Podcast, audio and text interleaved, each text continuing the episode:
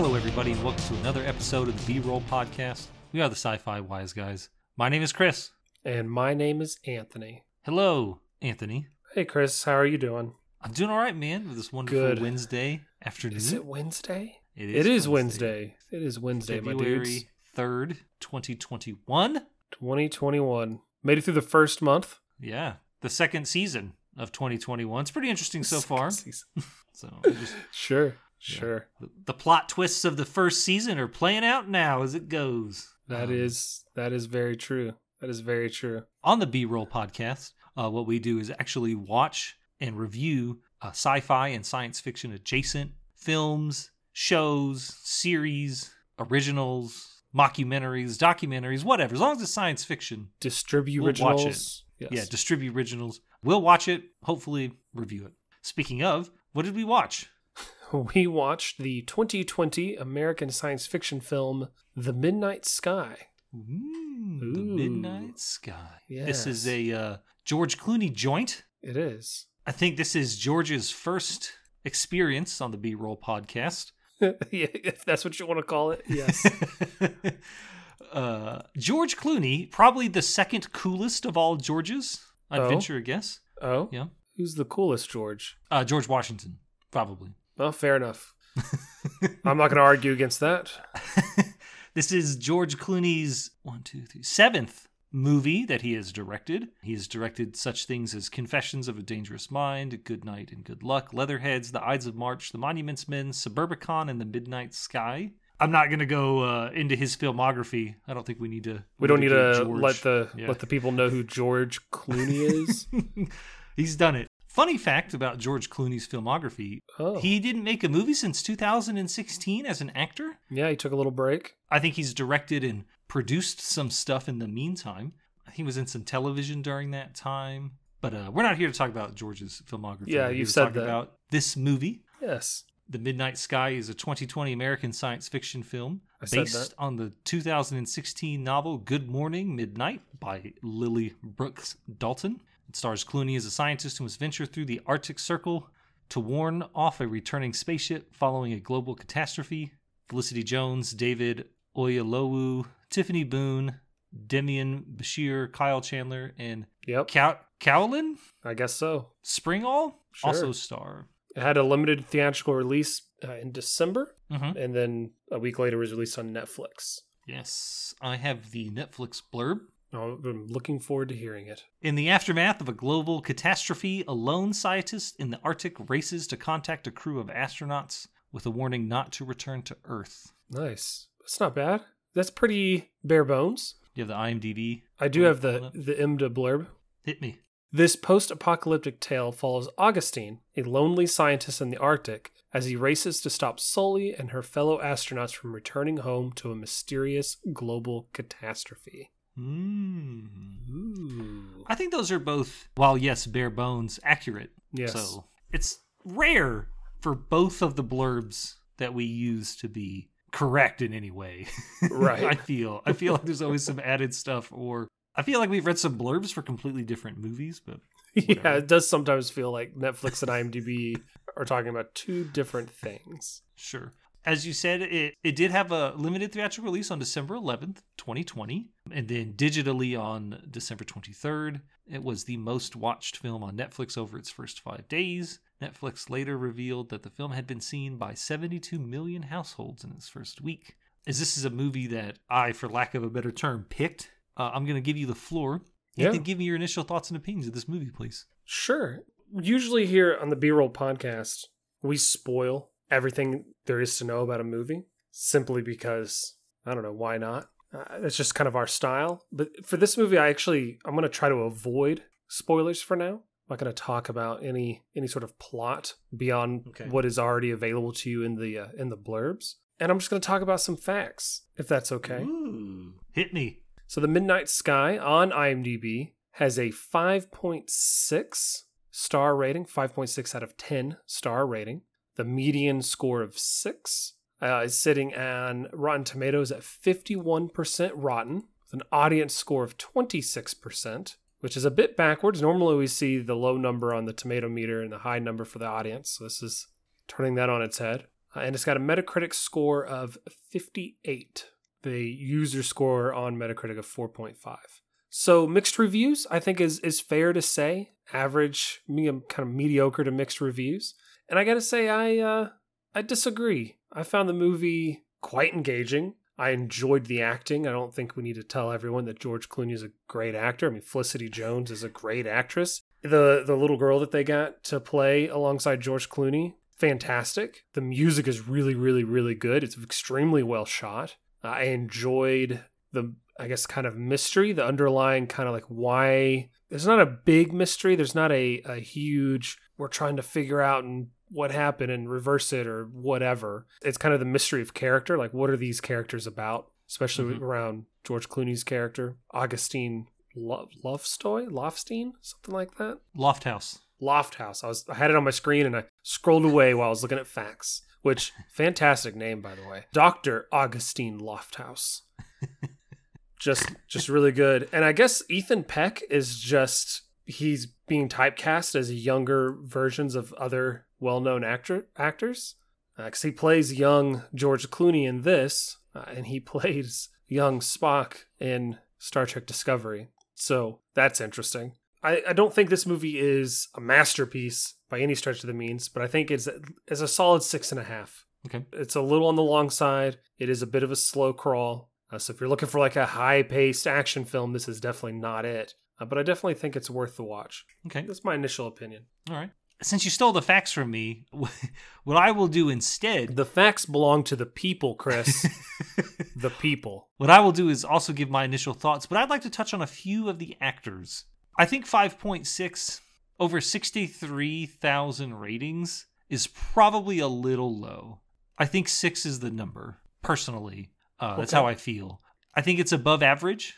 I do find parts of the plot not necessarily a, not um, confusing because I think that there's there's an intentional mystery. Right. And I think 3022 tried to do this a little bit where we don't know what hmm. the disaster is that befalls Earth. We just know that there is a disaster. And I think that this movie does a better job of cultivating that mystery because sure. we don't really know what's going on. We don't know what's happening until like we get to the end of the film. Uh, at the beginning, there's a scene where George Clooney is sitting in front of a computer monitor and he's watching this model, and you just see these red circles start expanding out. And I even think it says the word uh, radiation on it, mm. but it doesn't say what caused it. And I right. think we're getting a shot of North America as these red circles kind of tend to expand out. But I think they did a better job of cultivating the mystery of the disaster or the catastrophe, whichever one you want to use. What is the difference between a catastrophe and a disaster? I think a catastrophe is a global thing. Uh, catastrophe definition. A momentous tragic event ranging from extreme misfortune to utter overthrow or ruin. And then disaster is yeah uh, a sudden event such as an accident or natural I don't know. yeah, they seem to be Who knows? like. Uh, I'm sure it's just the English language yeah. having different. It's a snake chasing its tail, pretty much, right? Essentially. If y'all know, Fel- let us know. But you cool. mentioned Felicity Jones. Yes. Uh, pretty fun. I have a fun fact about Felicity Jones. I'm glad you brought what's her your, up. What's your fun fact? She found out that she was pregnant like right before they started filming or during filming or something along those lines. Like after she got cast, mm. they rewrote the film for her to be pregnant. Oh, yeah, that is neat. I assumed that that her character being pregnant is in the original novel it's based off of, or original story, whatever it is, uh, because of how well it, it fits with everything. I got to admit, I think the only thing I've ever seen her in is Rogue One. Oh, really? Like I'm looking over her filmography, and I don't think I've seen any of these movies. Um, like I know the name, but I don't. I don't think I've seen her in anything. So well, I mean, she's fantastic in Rogue One for sure. Oh yeah, yeah. Well, yeah. that movie's just really good. Uh, she was in the Amazing Spider-Man two. I mean, who doesn't remember the Amazing Spider-Man? Didn't see it. I didn't watch any of the um she's Andrew Garfields. Oh, didn't? Uh, yeah. I you know I liked them more than the masses did. I did not see them because I didn't want to see him. I just don't think I got the opportunity. And um, gotcha. It's just yeah, I just haven't. I think she was also in an episode of Doctor Who, which is you know, if you're in an episode of Doctor Who, I'm going to remember your face. David Oyelowo, I think. or I'm sorry, O. Yellahu, most famous for playing Dr. Martin Luther King Jr. in Selma. He's been in some other stuff, obviously. He was in Jack Reacher. He's one of the villains in Jack Reacher. Spoilers. Yeah, Uh, yeah, because everyone's rushing out to watch those movies.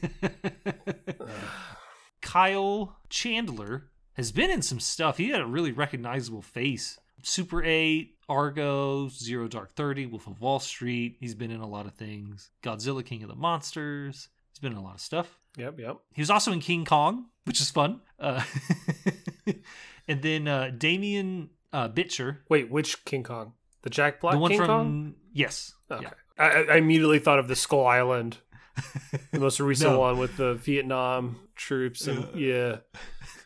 Oh man, Dam- Damien Bichir is also going to be in Godzilla vs Kong with Chandler. interesting. He was in Machete Kills. I'm sorry, Machete Kills. Machete kills. Yeah. Was uh, he in some- Machete kills again? No. He plays Marcos the Madman Mendez.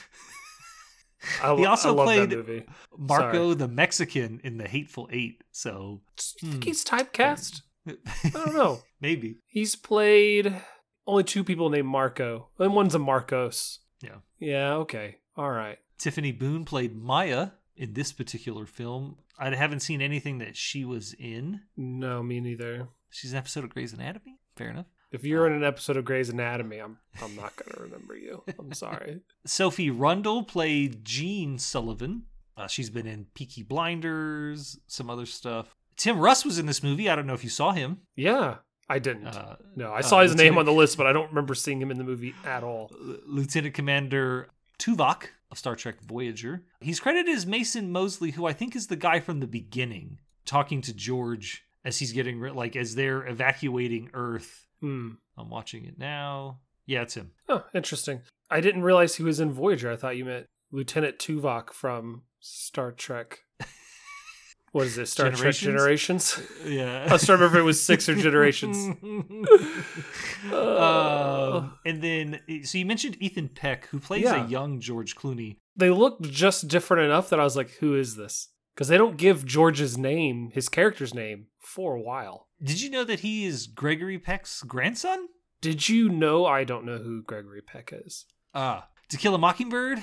Yeah. Finch. Okay. Okay. He's been a lot of. He's been in a Yeah, lot of don't- I stuff. don't- uh, I don't think I've seen that either. I. Uh, I mean, he, I think he's been dead for a while, but um, 2003. But he's been in a lot of. He was in a lot of movies. But what I was going to ask is, how did you feel about them doing the young actor thing instead of trying to CGI it? Oh, that much better. Much better Okay. that they did the young actor thing for sure. And I think that um, you know George Clooney having a, a rather large beard for the film helps Mm-hmm. with that that kind of progression. You know, George is only 59. yeah 59 so you know 58 57 when this is being filmed he looks much older in this film And part of that's because he's i guess chronically ill Yeah. but i i didn't get 59 i got i got mid late 60s you know i got an, I put another decade on him but Yeah. sure Um, sure sure Funny thing about Ethan Peck, uh, he also played a young Michael Kelso in that 70s show. So he's been playing younger, younger versions of actors for a long, long time. yeah yeah one actress left i think on your list yeah uh, which would be the young oh Miriam Shor. Sorry, I had closed her page. I don't recognize her from anything. oh you But she just- miriam shor is in one scene of this movie i don't think Yeah. that's not who Oh, i was here- talking about but uh, all right let's talk Here, here we go. Here we go. Here we go. Bedazzled. yeah oh, sure That's a good movie. I'm not making fun of it. That's a pretty good movie. Young Caoilinn Springall. yeah I think she does a pretty good job for a child actor. I mean, I don't know how old she really is. you and know. her character being mute, she does a good jo- like and I don't know how much of that is just the director getting the right shot and costuming and lighting and all of that to convey what they need to convey with Iris. And how much of that is her? You know what I mean? Like I can't because she doesn't have any speaking parts. She's sitting there a lot of the time. Right. I don't know. She's she's adorable. like she's an adorable little girl. When something bad's happening, I I'm like, don't let don't let Iris get hurt. You know what I mean? With her oversized coat. Sure. and just her dislike of peas. well, I mean, Yeah, but I, mean, nobody likes peas. I like peas. How dare you? This movie runs for 118 minutes, so just under the two hour mark, and had a $100 million budget and I think probably used every single penny of its 100 million dollar budget pretty well. I, yeah. I'd like to talk about the sets. yeah, let's talk about the sets. I definitely know that this this was not filmed in a, a space station or a space shuttle, whatever this, or a spaceship, whatever this is, traveling through our solar system. Obviously, you know, because those aren't real for the most part. But I do think it does a pretty good job of convincing the viewer that this is what it might look like. There's a scene where the ship is experiencing uh, Aether. The ship Aether is experiencing what appears to be some sort of meteor shower or whatever. Uh, they're traveling through space. They come across these floating rocks or chunks of ice, whatever they are, and uh, they're bouncing off the hull. And there's uh, you see it's CGI, but you see the hull deforming Mhm. as these meteors are bouncing off. Yeah. Uh, and yeah. I, I really, I really, really thought that was cool. oh yeah. I feel like I don't know how realistic it is, but I feel like that would really probably work.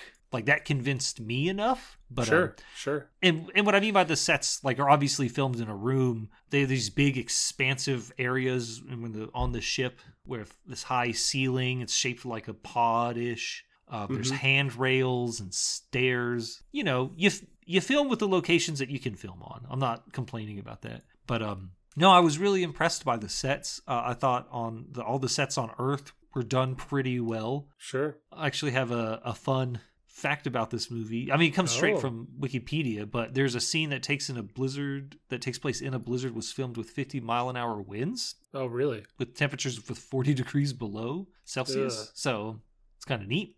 Wow. Yeah. no, that's uh. Wow. Okay. that's a fun fact for us because we're not. We weren't there. Yeah, right. Yeah.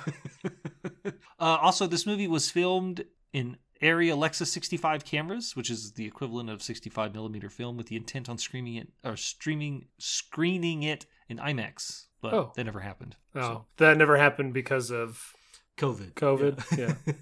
interesting. Interesting. so Uh, you're talking about the spaceship and, and all this, and I, I do want to say for I've said some nice things about the movie. I think we've both said some really nice things about the actors in this movie. I agree with you. I thought that the that scene with the the hole deforming behind him was really really cool. Uh, the spaceship itself looks cool from the outside. You know, I liked the the gravity shift in the middle of it, even though yeah, I, I will say just to to transition a little bit, the science in this movie is garbage it's it's pretty it's not horrible in, in an out loud laughable sort of way but it's definitely not the focus of the film and you'd know it's not the focus of the film pretty quickly. Right. for one this takes place in 2049 which i get that it's more relatable especially the flashback scenes being more or less roughly our time maybe a little before actually. So just a lot of the technology is only how, many years is that? 30ish hmm like 28 something like that? Years ahead. It's like okay cool. So like the computer screens look they're real real nice monitors but they're not super advanced and, or and they're not super old. Like they look the part. They look really really well. Uh, but that on the other hand they have kind of a holodeck type situation going on which i just i was eh, all right. And there's a lot of negative space in the spaceship like a lot. Like they're on the bridge and there's just there's room for like six more people just Yeah, just in that saying, one like- room. It's too it's too big which i guess it's atmospheric but it just doesn't it doesn't make any sense and all. Let's and do we need to talk about them finding a, a moon around jupiter that somehow you can just walk around on and breathe the air Well, we can. Uh, okay I mean, uh, it's just the, what yeah they explained that the moon K23, which had been previously undiscovered, which I think probably could happen realistically, right? Nah, because they're no. finding exoplanets all the time in our solar system. not around not a moon around jupiter of that size i don't Right, right, I'm right. sorry. Yeah, It- that Right. scene with him announcing the the the discovery of the Earth-like moon around Jupiter is something pulled right from a 1950s 1960s science fiction film where a scientist goes, "Look what I have," you know, in front of everyone, and the whole world is changed, and this is that, and blah blah blah. Like it, it felt way out of place. sure. And I get why they didn't do if they did a real exoplanet, it would have there would have been a lot of other issues with the technology to get there, with it only being 30 years in the future, so they would have to push it out and that just has a you know cascading effect on everything. I don't know. I, like I said, if you you have to buy into that for the film to work, and as soon as you buy into that, it doesn't matter that there's no delay on the radio from Earth to how many ever hundreds of thousands of miles away they are. Or that he goes to a more powerful antenna that's in the bottom of a valley instead of at the top of a hill. I don't know. Aren't they just pointing at satellites? Why would they be pointing at different satellites? The spacecraft itself being spacious like that actually lends, like, if they were actually on there for years and years and years and had more people or left people behind or something, that would make more sense. So there's just, I don't know. Maybe it's just the script going through different, uh, different rewrites, or they just, I suspect, it don't didn't care because it doesn't matter because the story itself is not really a science fiction story, if that makes sense. Yeah. It's a story about the people. Y- Exactly. Exactly. I think it's also uh, when you talk about how that scene where he's like, we've discovered K twenty three right out of a fifties or sixties science fiction movie. I mean, George was born in nineteen sixty one. So um, it stands to reason that when he was growing up, he probably read these books or whatever, or you know, they were read to him, what have you. So I'm sure it influenced him a lot. Or I mean, I Um, don't know if that scene could be pulled right from. No, but it's The source It's material. definitely it's. But yeah, no, I get what you're saying. It's definitely a thing where oh, this is something that because it's not all. That's I think that's a trope mainly reserved for science fiction or Mhm. f- for a lesser extent fantasy. But you know, science fiction's always like, oh, here's the answer. It was right in front of our eyes the whole time. We just didn't And notice. That's. it. A, I mean, I think it's a common plot point Yeah. or plot device in a lot of fiction, not just science fiction. It's adjacent genres because even in I don't. I'm not. I'm trying to think of a specific example, but just to go broad. Or how many movies have we watched in the past year? Where it's like, well, we're invading whatever, or we're at war with whatever made up country. I think it's all kind of the same. I guess the difference is is like is all of those things feel like they could happen because they have happened. While saying, "Hey, I discovered a planet or a moon that they call a planet a couple of times in the movie around Jupiter that somehow no one else has ever discovered, and it's this special thing." It's like there's a classic Doctor Who episode where they discover this planet that is in the exact opposite orbit of the sun from Earth. oh, so they never see it. So they Yeah. never see it. And when they show it on screen, it's literally upside down Earth. Yeah. That's hmm. that's what this reminded me of. Fair enough. I'm gonna find a picture of it. Hold on. Oh my goodness. Because I think uh, the term exoplanet is probably wrongfully applied. Yeah, because it's not a planet. Well, because, well, because an exoplanet is a planet outside of the solar system. so it's doubly doubly wrong. yeah, I guess so. Because a, a moon is not a planet, but they they are considered planetoids. I think, right? I don't know. Maybe. A minor planet is an astronomical object in orbit in direct orbit around the sun. So that is ne- neither a planet nor exclusively classified as a comet. So no, I think exoplanet is the wrong term. Oh, Uh, good. two times. Double up on the wrongness there. Here's this planet. Hit me. Look at it. You don't even need to click on that link.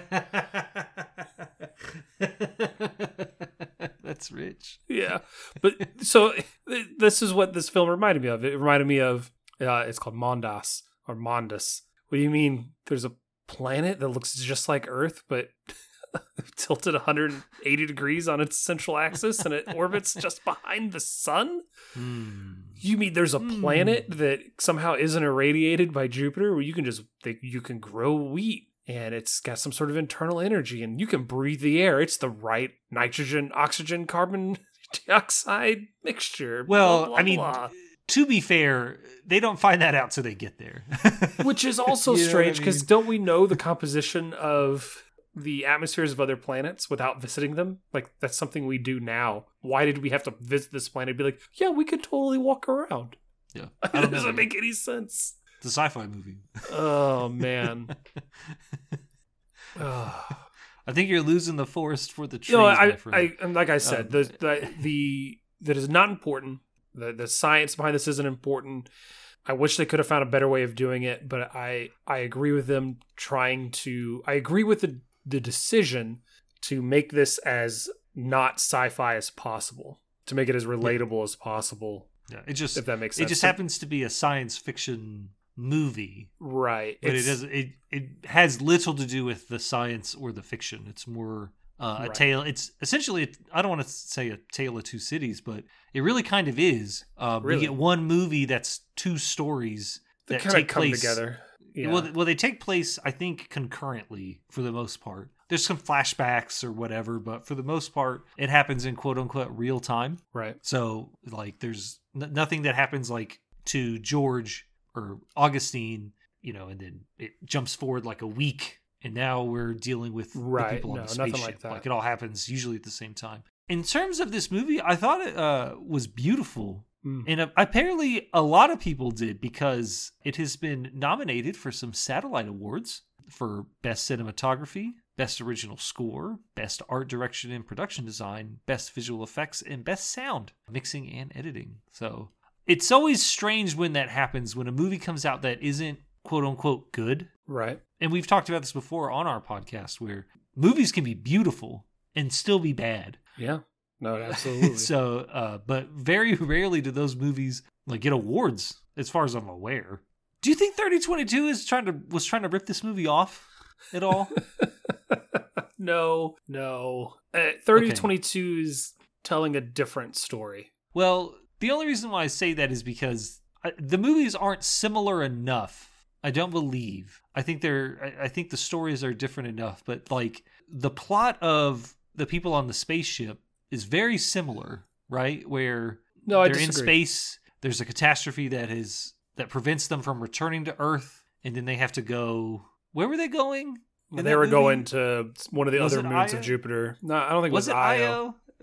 I don't think it was Io. I think it was the other one, Uh, Europa. Yeah, yeah, yeah, yeah, yeah. Europa. Yeah. We've watched three movies in which people are going to live on the moons of Jupiter, and they've used three different moons. and one of them is made up. And one of them is very made up. Yes.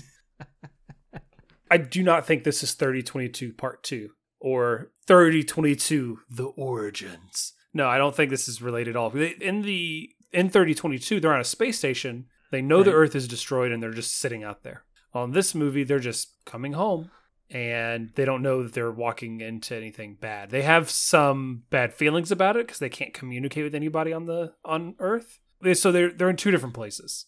Also, one of these Well, movies no. is good and the other one isn't. What I meant was, I wonder if John Suits was sitting around, found out that George Clooney was making this movie, and then was like, No, "I'm gonna do that." how dare you sully the name of Look, Mr. man, he's John all- Suits? He's already made a movie that I have seen. Okay, so I'm just saying. Oh goodness. So uh, at this point, uh, I want to kind of butcher our flow a little bit here. Okay, hit me. because I do want to talk to you about the spoilerifics. I do want to talk to you at the ending and some of the twists along the way that we've kind of not touched on. So before we do that, I do want to say that I feel like this movie is worth the, the price of subscription. I'd agree. And anyone out there who's interested in watching the film shouldn't listen to the spoilers. I think that you should go watch the movie not knowing anything beyond what we've talked about or what's our, we you know the blurbs talk about. I think that that you'd be doing yourself a disservice if you if you don't. So pause, come back in a few hours, you know, and then come get our opinions. And then email us about how we're wrong and this movie is so much better or worse, as we usually hear, than what we think. All right, that's long enough for everyone to pause and go away. What did you think of the ending of this movie? Are you talking specifically about the twist? Just in general, the twist, the final decisions made by the characters, the whole picture. What did you? Okay. How'd you feel? Well, I'll just go ahead and say it now. Tom Mitchell wins my Idiot of the Movie award. Oh, okay. And I get why he does the thing that he does because, spoilers, Aether returns to Earth. They, they Did you just give a it is- spoiler warning after I just told everyone to leave Oh, yeah. and come back? yes. sure. they look at Earth and it is covered in this kind of green, brown, yellow haze, which is, I guess, ionizing radiation. Which, Yeah, I didn't catch what it I'm was. aware- I, I thought it was just bad air. Yeah, uh, as far as I'm aware, ionizing radiation is the one that will kill you very quickly. Yeah. I think it's it's one of the ones you have to use Geiger counters for because you can't see it, smell it, taste it, touch it, or whatever. He gets a message that his wife sent him 10 days ago, which is a few days. The movie begins three weeks after the event, pops up on the screen while Augustine's sitting down eating what I- I assume is some kind of cereal. And his wife says, We're being evacuated. Our boys are sick. You know, I'm sorry. I don't know what's going on. And then he pretty much is like, No, I need to return to Earth because I need to. I need to go find my family. Well, that's dumb Okay. Because they're dead. maybe, maybe not. He they did he did say that like there were people underground, but that was just temporary. right. Still, As a quick aside, I, I love that they didn't say where the radiation came from. We didn't even really know it was radiation, not just uh, several other things it could have been. In fact, I didn't really realize it was radiation until I was I was researching the movie, and it says so in several uh, like in the plot breakdowns. Like I was just like, oh, I didn't, I had no idea. I knew it was some sort of poison or something. Uh, I like that they didn't do that. I'm going to hard disagree with you thinking that Mitchell is the idiot of the movie. I Okay. completely understand what future is there for him on K23. Life. Yeah, that's it. You know, or maybe being with his family one last time, you know, keeping promises, seeing his kids, maybe, maybe not. But everybody at the end of this movie has some sort of hope, even though everything's going to end horribly. Everyone has a little bit of hope and they're just pushing on with that, which I really appreciated him uh, and uh, the other guy's name who goes with him. Sanchez. Do, do, do, do, yeah. Sanchez. Yeah. He's like, I don't have anything else to do. He wants to take Maya down. Maya uh, died along the way. And he's just like, I'm going to help him finish this because I don't have anything else to do. Right. The couple who have a kid on the way, they're like, nope, we're going to go back to this planet and live there and have our kid, who will be the last living human, apparently. So there's a nihilist argument there somewhere for them not doing that because what are they giving their child but nothing, right? Well, at the beginning, those people that are being evacuated, aren't they being evacuated to go to K23? They were just being evacuated to leave so they could be with their families, is what they talk about. They mention I mean- on the spaceship that there were supposed to be colonists of some sort. I believe they used the word colonists going to K23, but they haven't been able to contact that ship either. So my understanding is that that ship never left. Whatever the disaster happened, and they weren't able to actually leave and go. That's a lot of people for this scientific research base. And I don't think they would have kids there. I don't know. I don't know enough. Kid could have been visiting. I mean, I, I don't know. It looked rather large. I think they were getting on a thing, right? We're getting on a helicopter. Hmm. And of course, Augustine, George Clooney's character, we find out that Aether was not just some random group of people that he was trying to keep, that he was like, I'll go save them as my last thing before I die. It was a very deliberate piece. He was giving something to the next generation, if you will. So everyone's doing different things, knowing that it's not going to end well. But they're doing what they feel is is right and best, and I don't know. There's that little bit of that No, kind of hope to it. So I just so I hard disagree. I don't think we've ever I've ever hard disagreed with your idiot of the movie.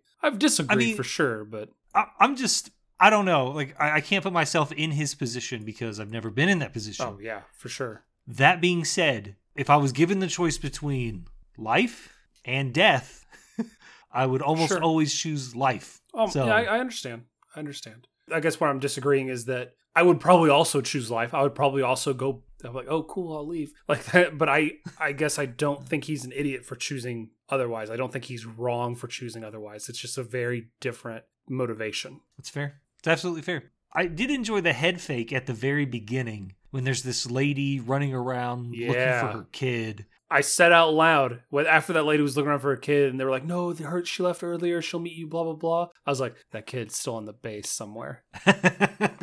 I She's knew here, it. I know it. She's in the walls. Uh, They're everywhere.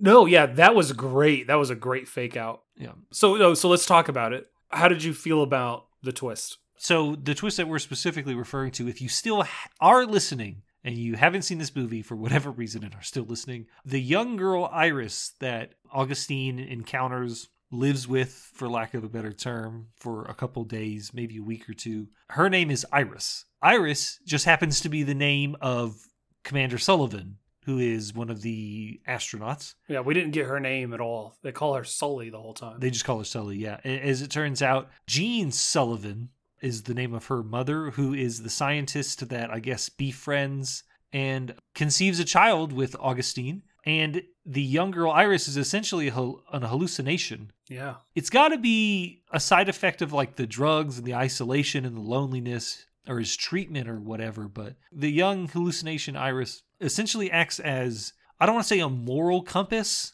but like a carrot on a stick, kind of. I, I don't know what the exact metaphor is because she's what drives him to leave. He's on this base, he's surrounded by this radiation. It's getting closer and closer and closer. He knows that he's going to die if he stays at the base, but he still wants to communicate with Aether because his daughter is on there, which we find out at the end of the movie that he knows that she's his daughter. So that's fun. He is talking to her and he's like, I, I got to get a stronger satellite. I got to go to Lake Hazen. Hazen? I don't yeah, know. I don't know. Yeah, I, I, I realized there was a problem when he loses her in the storm and then she just appears out of nowhere. I didn't realize it was a hallucination, but I was like, eh, so- something else, something's not right. But no, in terms of the twist, I thought it was great. I teared up a little bit, Yeah, I felt I felt some Got- emotions. got Felt some some, tears emotions in my eyes. Yeah, for sure. yeah. No, I thought the ending was pretty good. Yeah, I liked the twist. I liked the twist quite a bit, and I liked Iris being mute for all. But she has one line in the movie in which she is has in a, British accent, but it turns. But it's then, a dream. Yeah. yeah, it turns out it's a dream. Which is it? Is it not? Because she's a hallucination. so that's bearing. That, so it's like, oh well, Sullivan's also British, but so are a billion other people. Maybe not a billion, Right. but so are millions of other people. They have different eye colors, small things to try to throw you off. But at the end of the day, he's only ever seen her as that little girl from afar one time. They show in a flashback. Yeah. Um, so it's not going to be a perfect replica. No, I thought it was a really great, really great twist. I was really wondering where they were going with this. I like that it kind of puts more perspective on him looking up that ship. He wasn't looking for any ship that was out there, any satellite or whatever. He was looking for that one. he tries to contact a list of them because there's a scene Well, where he pulls up a list, and they're all evacuated or decommissioned or destroyed Well, or whatever. yeah, they're just there's no response, and then he gets to that one eventually. Yeah. Well, yeah, and that's the way it's played out. But I, I looking back, I think he was looking for that one because he knew that his daughter he'd never met was on that ship. Yeah. Yeah. Hmm. I'm glad you liked it. I teared up a bit, and the ending so incredibly well shot. They're on the radio together until they they lose each other. Augustine walks outside without any protection. He he lost his um Dial. It's a dialysis his- machine. Yeah, I was gonna say I was gonna try to use a different word, but his dialysis machine. It, once he stopped treatments, he was told he only had like about a week to live, anyways, and he's some days into that. Plus, this radiation's coming up, so he's no, he's gonna die moments after the ending here. Sullivan and uh, Commander Adewole, they are on these big panels in the spaceship, basically the cockpit of this spacecraft, and they are clicking buttons, and the credits start rolling. It's just this nice wide shot, and they're just continuing. They're just pushing forward, and the music with showing them just working. And eventually, one walks off and goes up. The other one walks off and goes down uh, as they're they're doing things. I thought it was just incredibly well done, like that transition, that ending, incredibly well shot. On top of being a, a pretty interesting story, I will say I really hate the way that Wikipedia puts the plot in chronological order. Eh, And it, I mean, yeah, I guess. But if you were just like, let me check out what this is so I can get some more information on it, it gives the plot in order and it lists Caoilinn Springall as young Iris. so it like kind of like gives it away. Sorry, Right. that's an aside. No, I really enjoyed it. I highly recommend. It's going on the the recommend list for sure. so did you see during that scene when he's going through the the missions or whatever? Did you actually like stop and like look at any of them? No, no, I didn't pause it. It's a two hour long movie, man. I didn't pause it. For sure, for sure. So there's a couple cool ones. A lot of these are they're not necessarily like missions that it, like have people on them because I think they're a lot of them are survey or research or whatever. But like if you can look them up, there's one from India called Chandrayaan Four, which Chandrayaan 3 is an actual thing. They're lunar missions planned by the Indian Space Research Organization. Oh, okay. So- that's cool. Like I, I saw that and I kind of stopped and I, I looked it up even more. There's like Orion, that's a Russian one, which I thought was kind of cool. There's a French one, Pegasus Pegasus 2 or Pegasi 2. I'm assuming that's supposed to be Pegasus 2. It's Mm, a it's a common name for French ships, Pegasus, I guess. okay. Oh, but then there's like uh, Geofin, Jason, Landsat, SWOT, Terra. There's a lot of U.S. missions on here because I think the U.S. Uh, still because has the uh, U.S. space number program. one, number one in space, bruh. number Sure. one in space. Yeah, I don't know. Yeah, sure. Uh, but yeah, it was pretty neat that like they they seem to have fairly I don't want to say accurate because I don't know anything about these or whatever, but um like as it shows what the type of like what the type of the the mission is because a lot of these say satellite, but then there's like Aether which is just says ship SHP, so I'm guessing that stands for ship. But there's one that's hmm. PRB. I don't know what that means. Probe. Yeah, something like that. I'm not, I'm not sure, but no, I thought it was really I thought it was really neat. The attention to detail is is pretty commendable for sure. We've talked about in the past how it's the the details that make or break a movie. When he's looking at the crew manifest for Aether, like it shows like their date of birth, where they're from, their height, their weight, their blood type. Uh, so we got Sullivan. She's the communications officer. She has the bachelor's, master's, and doctorate in astroscience. She weighs 163 pounds, and her blood type is O positive. And she was born on August 8th, or I'm sorry, August 30th, 2007. So, like, the fact that they even bothered to, like, write into that stuff. Like, I thought right. Oh, for sure. cool. For sure. That's really really cool. So, as we said earlier, this movie is based on a 2016 novel called Good Morning Midnight, which, if you click on it, doesn't actually have Anything? any sort of information. Nope. It just says in an interview with the Chicago Review of Books, Brooks Dalton explained that one of her inspirations was exploring gender roles in parenthood and the differences between how men and women feel guilt over the abandonment of their children. Yeah, I didn't get any of that from So- this movie. So. Well, I mean, there's there's some definite guilt. Like, I mean, there's obvious. Oh, obvious, obviously, Like, but like not, yeah. not from the different genders or what have you. Right, right, right. I, I mean, because I think that's all pushed to the side for the most part. Because we're, I think George was only really looking for the like the science fiction portion of it or whatever. Yeah, I'd be interested in reading that book, maybe. yeah. I, I was So- thinking the same. So Yeah.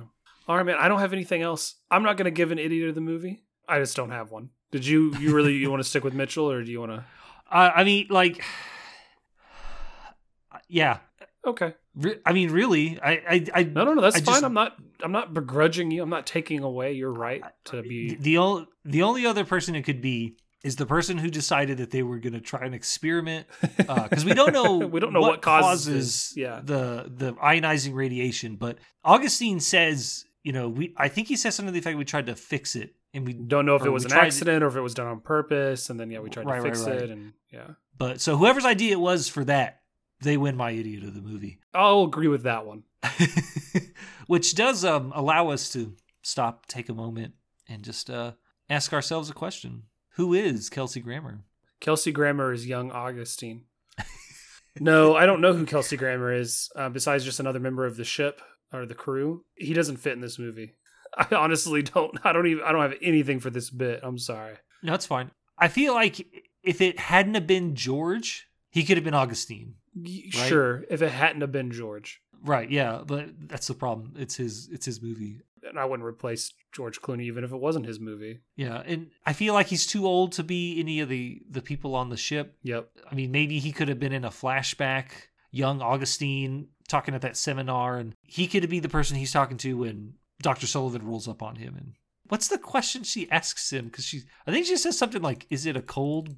Are you a serious book?" I think is what she says to him. I don't know. It's something along the lines of how if she if he's just full of crap or not. Like how much of this is fantasy and how much of this is Well, do you actually I think she asks. Yeah, she asks him, "Was that at Oxford?" Yeah. Yeah. Well, yeah, and then he corrects her and says he's from Michigan. Well, I mean, that's where he went to college. Right, right, right, she's right. saying. Yeah, Yeah, yeah, yeah, no, but he is talking to an old man. Yeah, That could have been Kelsey Grammer. So sure. I I don't I don't think Kelsey Grammer deserves That's to fine. be in this movie. Right, there you go. that's fair. I mean, feel free to cut it if you want. You know I don't cut content.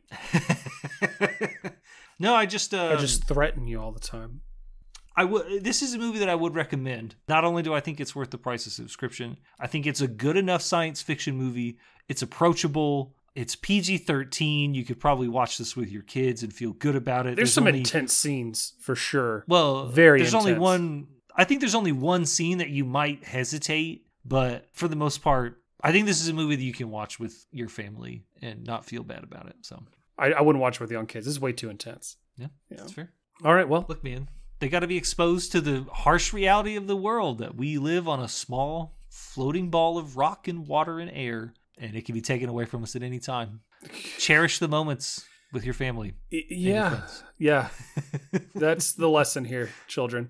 On that note, if you have other movie suggestions or you just want to share your opinions for us to share or not, you can reach out to us through email, sci fi wise guys at gmail.com. We're also all over social media. Twitter, we're at B underscore roll podcast. Instagram, we're sci fi wise guys. We also have a Facebook group, the B roll podcast group. You can hit us up any any place, anytime. We'll probably respond because we are starved for attention. That's why we started this whole thing. We'd appreciate if you would uh, give us that five star review on iTunes, give us the follow, the like, the subscribe, whatever it is on your particular podcasting platform of choice to be notified whenever new episodes come out and uh, help support us that way. The biggest way you can support the podcast, if you do want to support it, is to share us. Share us with your friends, share us with your enemies, because everyone deserves to hear our opinions. And if you really, really like our podcast so much that you share it, you like it, you subscribe, you review and everything, and you just got to go that extra mile, feel free to swing on by patreon.com forward slash B underscore roll. Uh, you get kind of behind the scenes footage, audio, you know, little snippets, Yeah. stuff we call out of pod. Really, anything that can't make it into the podcast because it's either not relevant, not appropriate. Uh, but you also get access to episodes early, patron exclusive polls. Anything that you do decide to patronize us with goes directly towards supporting the podcast. Yep. Just want to say uh, thanks again, everyone, for listening. Stay healthy, stay hydrated, and remember that you are loved by the hosts and the community of this podcast. Bye. Thanks, guys.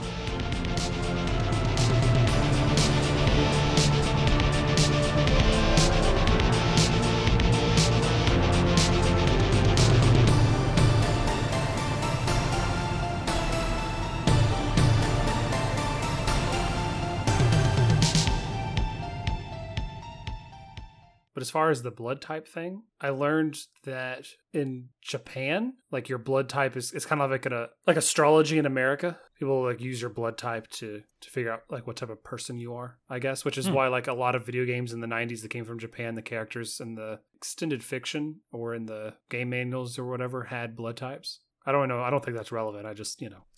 No, no, I, I think I know what you're talking about. Yeah, because I've seen it. Like, um, doesn't it happen in Street Fighter Street Fighter, Final Fantasy, yeah. when you're like hovering over a character, like to select them, it actually shows their blood type. hmm. Hmm.